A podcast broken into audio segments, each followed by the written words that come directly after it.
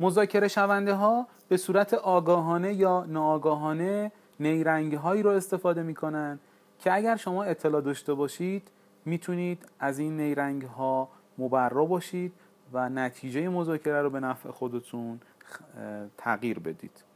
یکی از اون نیرنگ ها که موسوم به سیاست کالباسی در این نیرنگ طرف مذاکره شونده خواسته های خودش رو از شما ورق ورق مثل کالباس اعلام می‌کنه و با هر برش از شما بله می‌گیره و سراغ خواسته بعدی میره.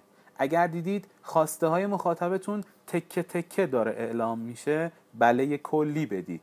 و اعلام بکنید که باید روی همه این مواردی که اون مخاطب حرف زده فکر بشه و نتیجه رو بعدا بهش اعلام می‌کنید. مراقب باشید. تعداد زیاد بله هایی که می‌دید بعدا کار شما رو سخت می‌کنه. همچنین یکی از نیرنگ های افراد مذاکرهگر ایجاد خستگیه. اینقدر حاشیه میره و اینقدر به مطالب و موضوعاتی می‌پردازه که خسته کننده هستند تا شما در فضای خستگی بله هایی رو بدید که ممکنه بعدا وقتی روشون فکر می‌کنید متوجه اشتباه بزرگی که مرتکب شدین بشید. گاهی افراد مذاکره شونده به طور آگاهانه دروغ به شما میگن. زمانی شما می‌تونید با این مسئله روبرو بشید و روی درست داشته باشید که اطلاعات بالایی در اختیارتون باشه. با اطلاعات بالا متوجه مطالب دروغ مخاطب میشید. همچنین دقت داشته باشید. گاهی افراد مذاکره شونده به شما بیتوجهی و بیاعتنایی می‌کنند به صورت آشکار. مراقب باشید اگر تعادل روانی و رفتاری شما به هم بخوره وضعیت به نفع آنها تموم میشه. پس توی مذاکره دقت داشته باشید. در کمال آرامش روند جلسه رو کنترل کنید و از کوره در نرید.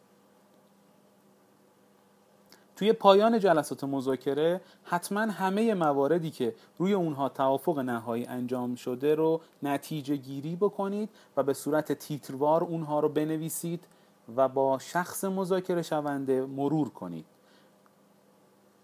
مثلا می‌تونید اعلام بکنید این موارد توی این جلسه ای که ما با هم داشتیم به توافق رسیدیم و مورد مذاکراتی که توی این جلسه ما با هم داشتیم این مفاد و موارد هستش. و از اون مذاکره شونده تایید بگیرید.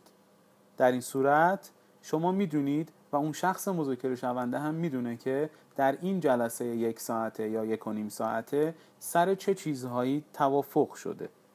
همچنین دقت داشته باشید که هنگام تمام کردن مذاکره و مفادی که روی اونها مذاکره کردید به طور قاطع تعهدی که لازم بدید رو بدید تا اعتماد در طرف مقابل جلب بشه. و نهایتا دقت داشته باشید در پایان مذاکره باید جواب سه نفر رو بدید.